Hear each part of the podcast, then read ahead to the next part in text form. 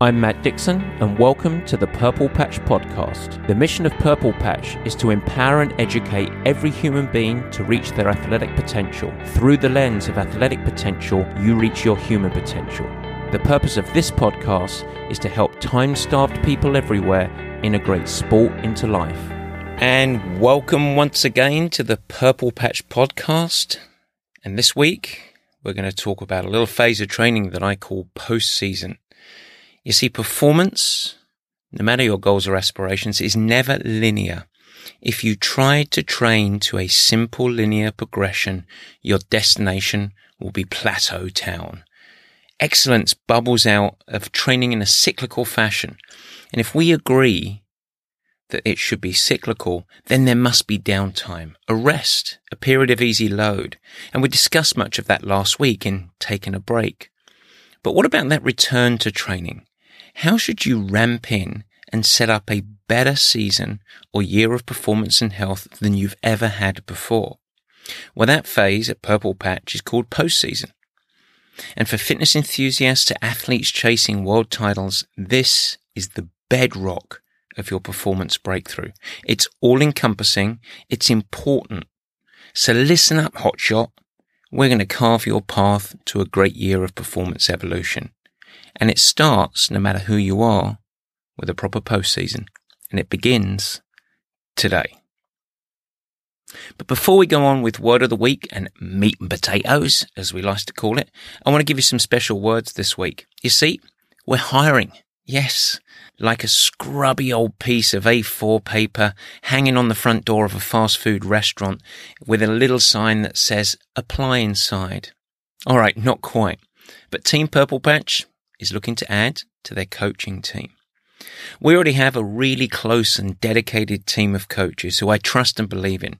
Paul Buick, Matt Hurley, Michael Zinski, Nancy Clark, Emma Briggs, Brad Hunter, Malcolm McGuire, Sean Garrick, and Kevin Collington. We've got a great team, but we want to add one to two more qualified and passionate coaches who want to adopt, well, let's call it the purple patch way. If you're interested, or you know someone who might be, we've added a complete job description and instructions to the show notes. We're going to begin interviews really soon, and we'd love to have a chat with you. And so, if you like what you hear, if you're inspired to at least explore, please reach out. We're eager to hear from you. Now, let's get back to the show. Yep, it's well, it's jingle time. You missed it, didn't you? No? Well, here it is anyway. Word of the week. We like the way he thinks, serious with a wink. Let's open the book. It's time to take a peek. It's the dictionary word of the week. And the word of the week this week perspective. This word is a key word to any performance driven athlete and enthusiast. You see too many athletes and coaches living what I would call the weeds, obsessing about every detail, every heartbeat and the pace of every single interval, day to day, session to session, pass, fail, ups, downs, reaction, celebration, frustration. It's a dark and murky place to exist in, and it leads to a highly reactive existence. In the weeds, it is impossible to raise up and see the landscape to gain, yes, that's right, perspective. As you train, I urge you to commit, and that word's important, commit to regularly coming up a level. If you have a bad day, don't fall into the trap of thinking you're a failure. Remain objective. Come up. Look back at the last few days of training and life. Is there a pattern there? Is there any potential cause of that fatigue? Perhaps you were tired because you had a wonderful session two days ago. Or you were tired because of three nights of poor sleep and late nights due to office parties. A little bit of perspective. It provides reason in a dirty and dynamic process, and ultimately it's critical to your success. Let me dig in a little bit. Let's think about some of the CEOs and professional athletes I work with. You see, if I look at those folks, some of the highest performing CEOs and executives, And then I look at my successful professional athletes. They collectively display very common traits that facilitate success. And they're all committed and passionate. They're all resilient and tough. But my question is, what separates the good from the great, the very highest performers? It isn't about being tougher or working harder. It never is. Typically, it's actually down to two main elements. The first, a healthy dose of humility. And the second is the ability to avoid being reactive and instead have the skill to retain, here's the word, perspective. This perspective allows a growth and management mindset, an opportunity to navigate adversity, a trait to remain calm as they must navigate obstacles, overcoming. It can only occur with perspective, and that is why this week, the word of the week is perspective. Now, I call to you. Let's get on with the meat and potatoes.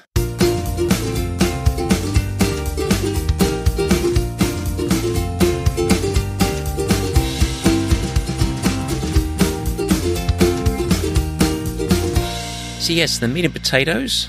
Well, a phrase that many of you guys might not be so familiar with post season. What does it mean? Well, let's dig in. You see, no matter if a committed triathlete or simply a performance driven fitness enthusiast, we've established in prior episodes that you should train. We know that exercise is random, but training enables results. This is actually a central and key point to when you look at so many group fitness programs out there and they're only able to achieve short term results. The quick hit, noticeable results straight away, and then of course, the plateau. What's the mindset for many participants? Well, what's the next craze? Let's move on. And that stimulus the whole time leads cycle of frustration and failure and a lack of long-term results. So if we agree that smart progressive training is key for you, whether you're trying to win a title or whether you're just trying to thrive in life, we've got to appreciate that a certain amount of planning of that training is necessary because ultimately we want the key elements of performance to shine. Those key elements, well, we can anchor it around three very simple words specificity, consistency, and progression. Now, more on that later. But for most people, and it's natural. It's easy to imagine what that specificity and progression of the hard work looks like. Tougher and tougher intervals, evolving over weeks as your body responds to the specific training stress that is applied. But sport, training, adaptations are not and never can be linear. We just can't keep pressing on and on and on and expect to yield more and more results. That is why, in some part, we need a break. And we talked about that last week. We need to take a step back. You see, sport is cyclical. And this is today's topic. After that break, we must start again.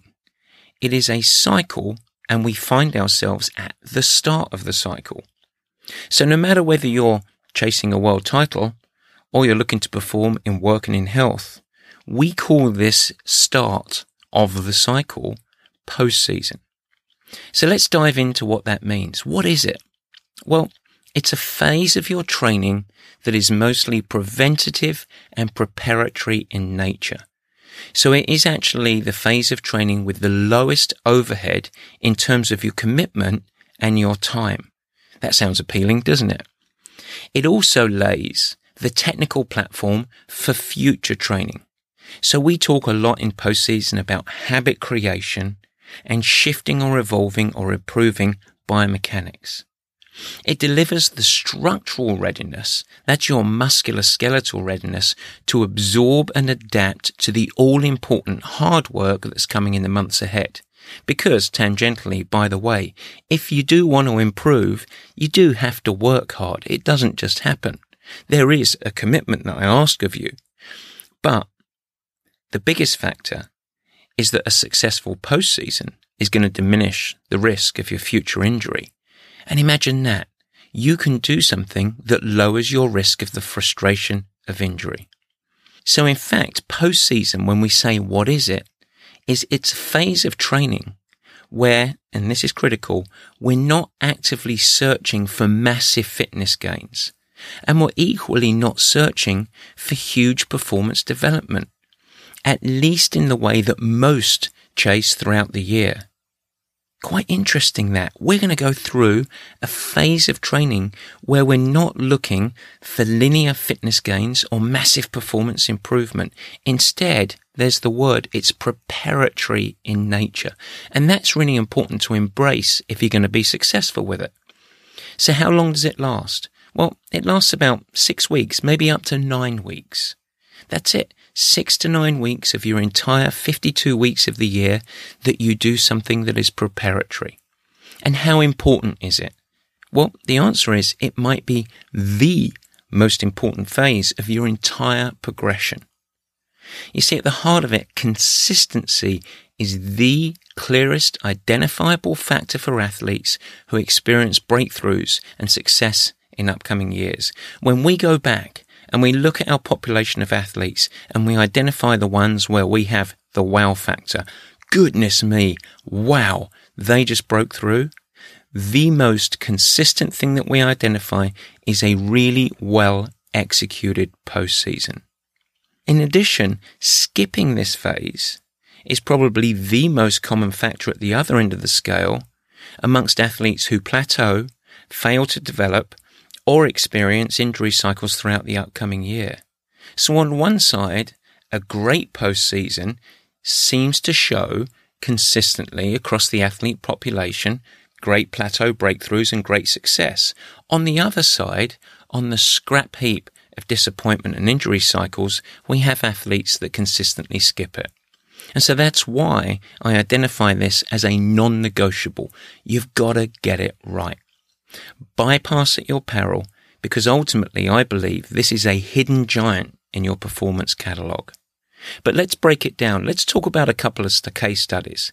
Here's a classic, and these are real athletes, although I did do the courtesy. I did evolve their names. I have to be truthful.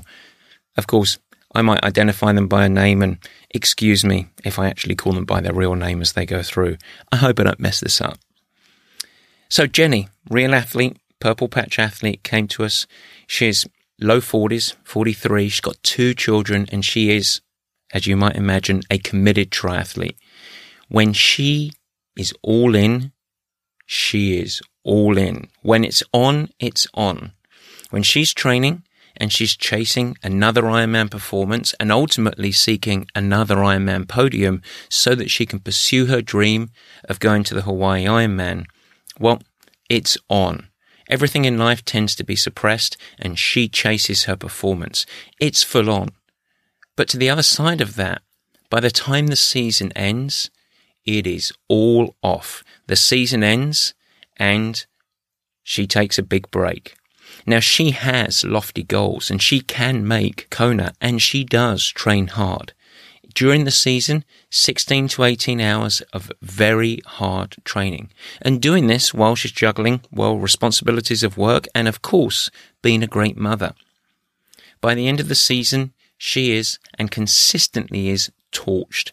So she feels like the emotional guilt and the practical need for her body to step back and give back to her family and life. So from October to January, no structured training.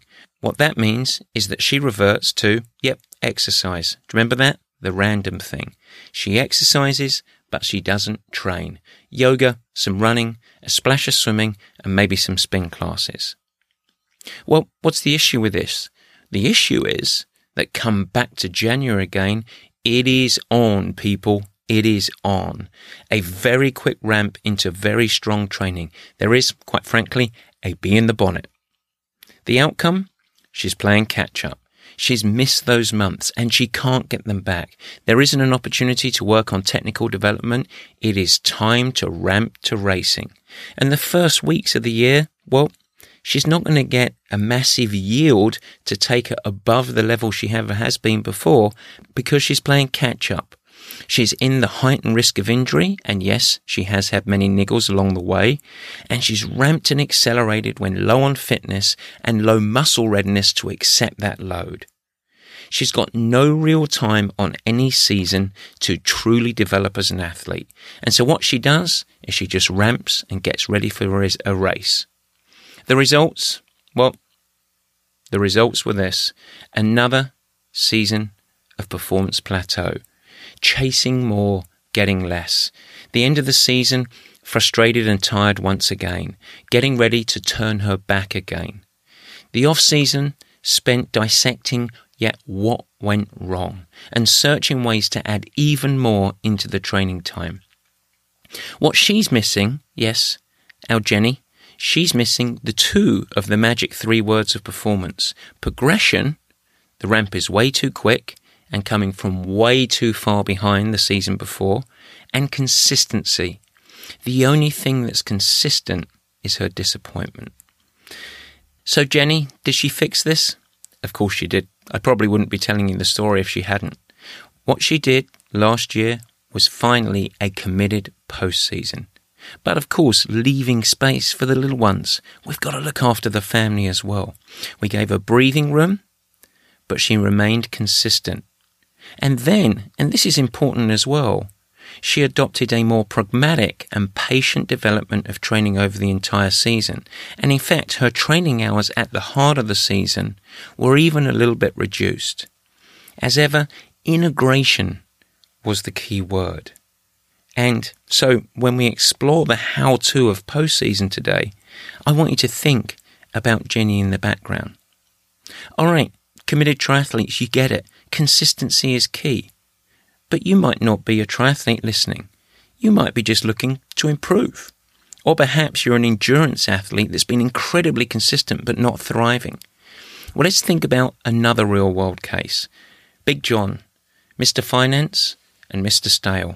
And yeah, Mr. Stale, that's nothing to do with his personality. He's actually a lovely bloke. But Big John, New York base, finance, 48 years of age, two kids, and a very busy life. You get the picture straight away. He's exercised for many years, but now, successfully, he trains. He puts structure driving behind his routine.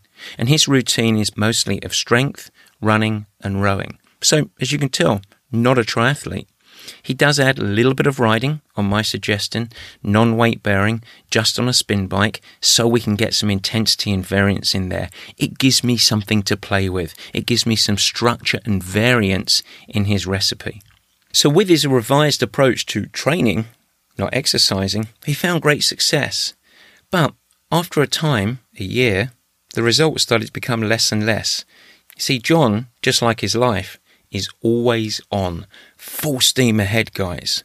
And the training structure has been great to manage that general tendency.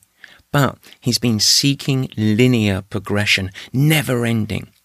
But of course, as he charges on, the improvements have slowed. In many ways, his routine, his training, has almost become like washing the dishes or putting out the garbage. It's just something he does. And what's happened with that is a start of a decline of passion, a decline of vigor, a little sense of losing purpose. The byproduct of all of this is losing interest and the re-emergence of some of the negative habits. He's starting to fall into what I would call complacency. Now, this is a really normal human reaction. And what he needs right now is space. He needs to step back and give himself space, a reset, a break. But then he comes back with postseason, a simple shift, even though it's in the fitness world, who's adopting training, a shift from linear to the cyclical. You see, while he isn't an athlete, this is a wonderful chance to reset form, improve the technical elements of what he's doing, and rebuild the platform. The lower stress is a gateway to freshen and replan, to take a step back and come back to the project with vigor. So after a few weeks of patience, he can build and inject that vigor into some very hard work. So with John, what were the results when we did this? We gave him a break, we rekindled passion, And then, under a lot of battling, I asked him to be patient and progress with care. I asked him to do it a post season. The results? The rekindling of excitement, renewed purpose, and within a few months, a whole new level of speed and power. You see, when you step back and give yourself a little space and then repeat a cycle of work, the body and mind is ready, ready to execute better than ever before, ready to take on adaptations the second cycle through, ready to reach a new level. His plateau was broken and his willpower restored. And ironically, in his case, and this is paradoxical for John, the answer wasn't to toughen up or push more, at least to begin. It was to rejuvenate and then bring a bigger stick than it ever felt possible. This was a huge and critical step for John. As for his life performance, well, ultimately what happened with him is he simply adopted and embraced an athletic mindset. And a key component of his training was this mindset. He is ultimately unlocking his athletic potential on the path to edge towards his human potential. And it works, but just like what John had, it takes make great courage. It's not linear, it's cyclical, and it's very challenging for athletes and fitness enthusiasts to embrace. So let's get to the nitty gritty. What does it actually mean in postseason for you? How should you approach this six, seven, eight, nine weeks of your life? Because we don't want to retreat. We don't want to go backwards. We want to lay the platform to progress. Well, let's go through the guiding principles here. And this is key. This is important. As we go through and execute a plan for postseason, the key principles are number one, this is the phase of your training that has the lowest physical load and the lowest training hours. Sounds crazy, huh? This is the most critical phase of your year. And this is the lowest training load and you're going to spend the less time on it. You see, you have a chance in postseason to mix things up, have fun and give yourself quite a bit of leeway. But the specificity, the important parts of it are really critical. The second component and the mindset that you should take on is while physical load and time commitment might be a little bit less, this opens up the door of opportunity to do things better. And so this is a chance to improve your swim stroke, to shift your position or even buy a new bicycle. It's a great time to make positional changes. If you're looking to evolve how you sit on the rowing ergometer or how you run, this is the time to do it because you're not chasing, remember, massive performance gains. You're focusing on doing things well. And so the second principle is rather than trying to gain fitness, you're trying to gain technique. And then the third element is preparation, muscular, skeletal and hormonal preparation. You see, when you go through a cycle of training, we need that break to rejuvenate and repair. But now post-season is all about improving the tissue integrity and readiness to absorb the upcoming work. You see, make no mistake about it. I'm not an easy coach and hard work is coming, but we want to lay and prepare the body to get ready to absorb that work and to adapt to that work because adaptation, positive adaptation, is the main primary purpose of training. And so we have low physical load, we have great technical development, and we want to lay the bedrock of musculoskeletal preparation. Well, while you're doing this for the majority of athletes, especially endurance minded athletes, this is the time of the season that we can do one other thing. Go fast. Yes, speed work. This is a chance to train on variables that are far removed from the more race specific intensity that you might do. So if you're a marathon runner or if you're an Ironman athlete, this is a great time of the year to actually work on very, very short power and speed work with lots of rest. Because remember, it's not just about doing it. It's about doing it well right now. And then the final component of postseason is habit creation. You see, as life fills up and the training program fills up with the hard work, there becomes less and less capacity to be able to focus on technique but also way less willpower to integrate new and positive habits in maybe some of the supporting elements.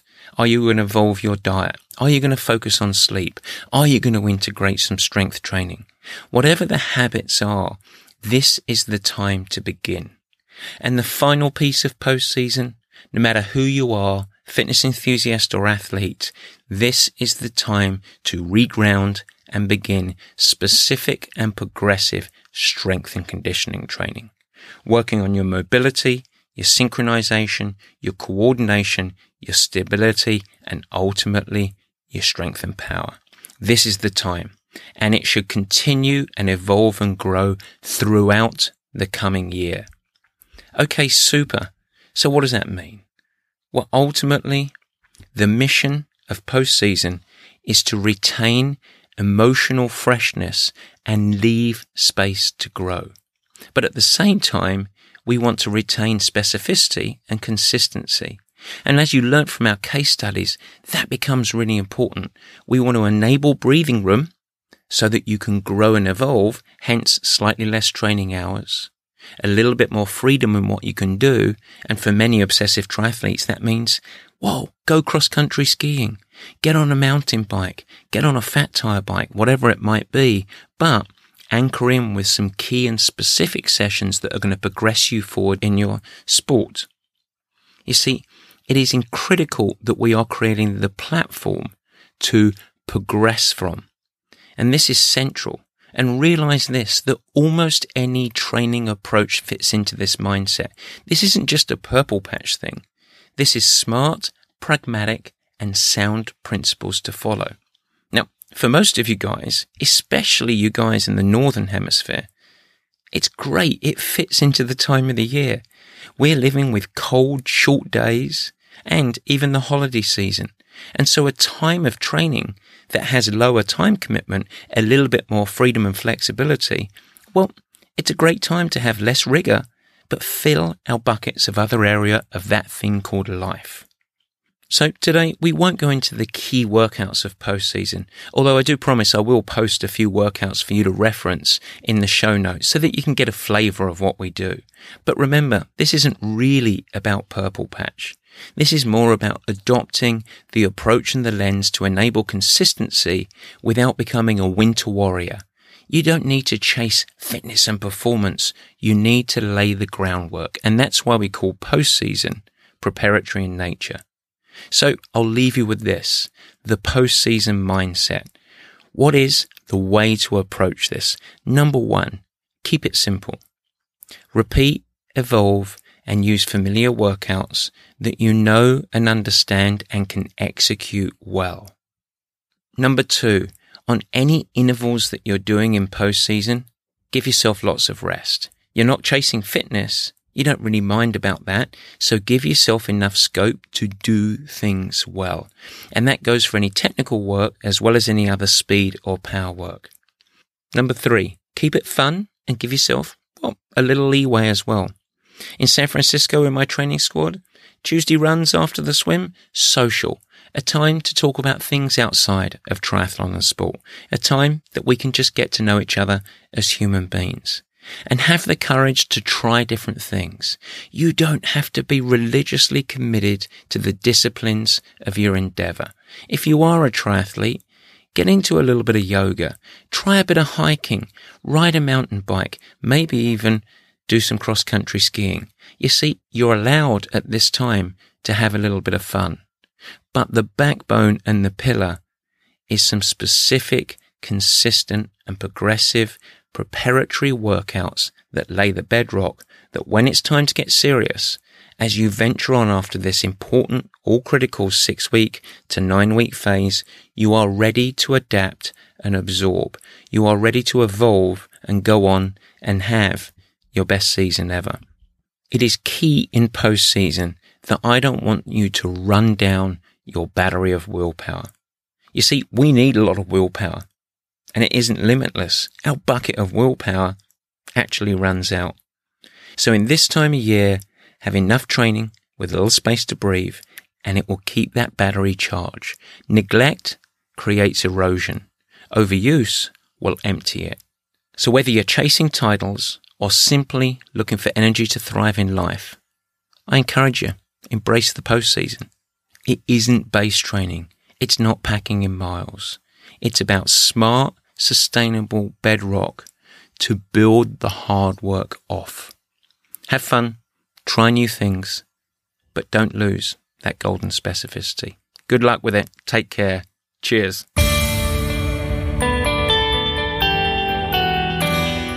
All right, so it's been a couple of weeks, so we want to get to a couple of questions this week if we can, and uh, we're going to go through and we're going to start this week with a nice question from Ken Schweigert, who's in Traverse City, Michigan. And Ken, thank you for your compliments on the show. Really appreciate it. But here's your question that you asked. How important is kicking during swimming for triathletes? Is it different for training swims versus racing?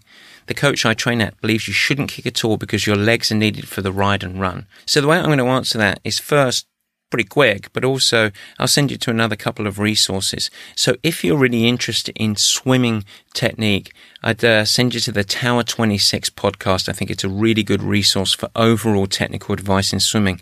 And then another good venue is Paul Newsome of Swim Smooth. You go to swimsmooth.com. There are a couple of good resources with good information. But ultimately, yeah, I think it's not an all or nothing solution. The key answer when you think about kicking or not kicking in triathlon is really a little bit nuanced. Many people say don't kick at all, but ultimately, look, the legs are a part of the body.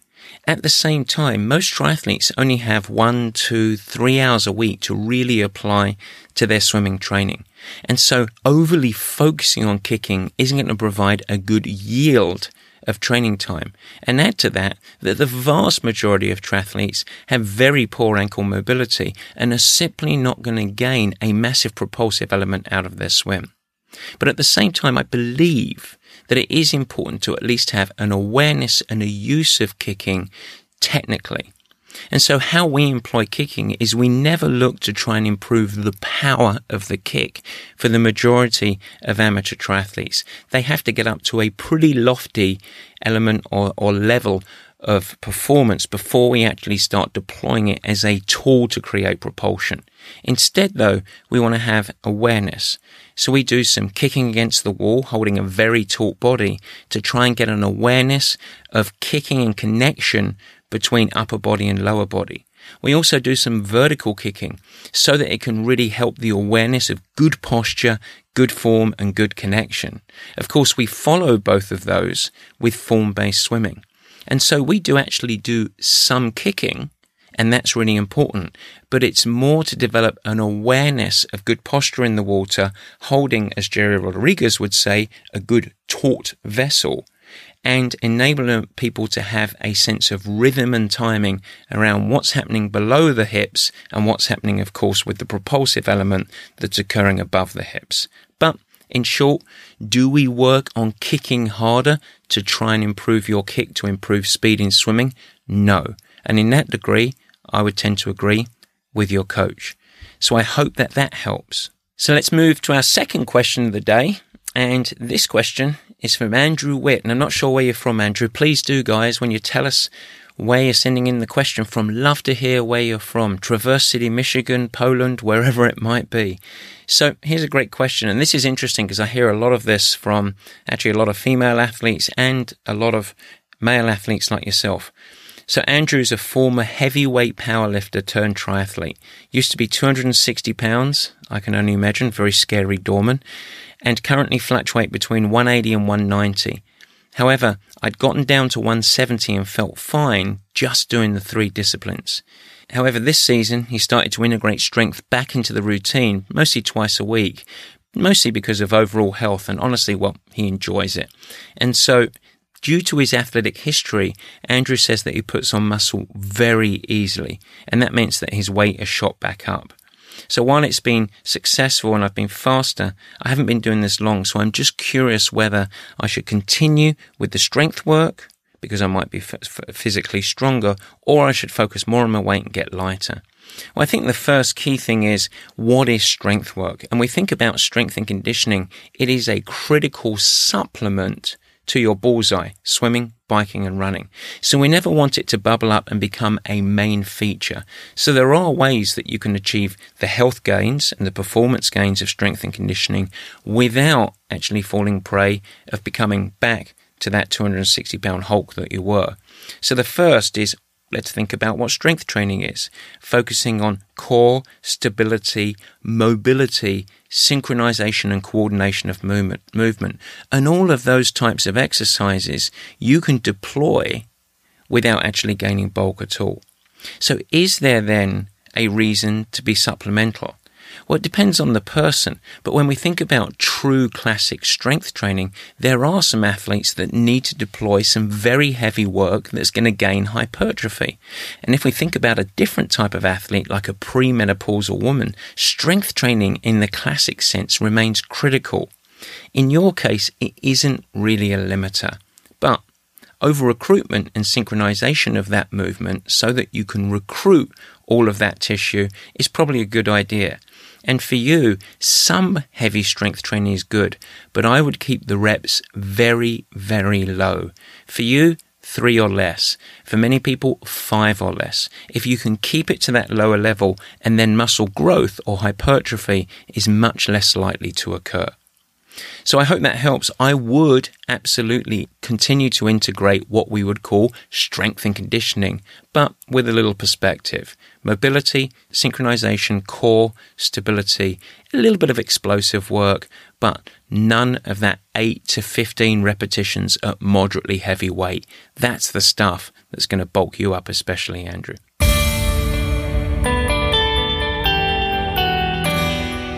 Those are the two questions for this week. We're going to have many more. In fact, in the upcoming weeks, we're going to do a show just on questions again. But until then, remember questions at purplepatchfitness.com. Feel free to keep them coming. We're going to keep answering them as we come in. We choose the ones that are most relevant and hopefully can help the most people. Now, let's take one more step back. Let's just think about the lessons of the week this week when we talked about the postseason. The first, don't go too long unstructured after your break. Last week, we talked about taking a break. This week, we talk about postseason. You cannot go too long unstructured. At the same time, remember, this postseason, while critical, it's not a time to chase form or chase speed. We're not looking for big fitness. That comes down the line. This is preparatory in nature, and therefore your lens to do it well is about doing things right and building great positive habits. And that means you don't have to obsess on the metrics that are going to show fitness progression. Instead, you can think about technically great and positive habits. Nothing more than that. At the same time, fill your bucket of life. Remember, physical stress and training hours should be a little lower than they are at the height of your training progression. And so that gives you capacity to have fun. And making sure that as we go through this, you end postseason emotionally charged, enthusiastic, with some space to grow, even if you're time starved. I hope that helps. As ever, if you want to have questions, feel free. Questions at purplepatchfitness.com. We want to hear from you. So take care. We look forward to chatting again. Cheers. Thanks so much for listening. This has been the Purple Patch Podcast. If you like what you hear, we'd really appreciate it if you share with your friends and even go the extra mile and head over to Apple Podcast to subscribe, rate and review the show. The Apple Podcast link is in the show notes. Your support and positive reviews go a huge way in increasing our visibility and also the exposure to time starved people everywhere who want to integrate sport into life and ultimately thrive. Don't forget, you can also follow us on Instagram, Facebook, and Twitter. Cheers!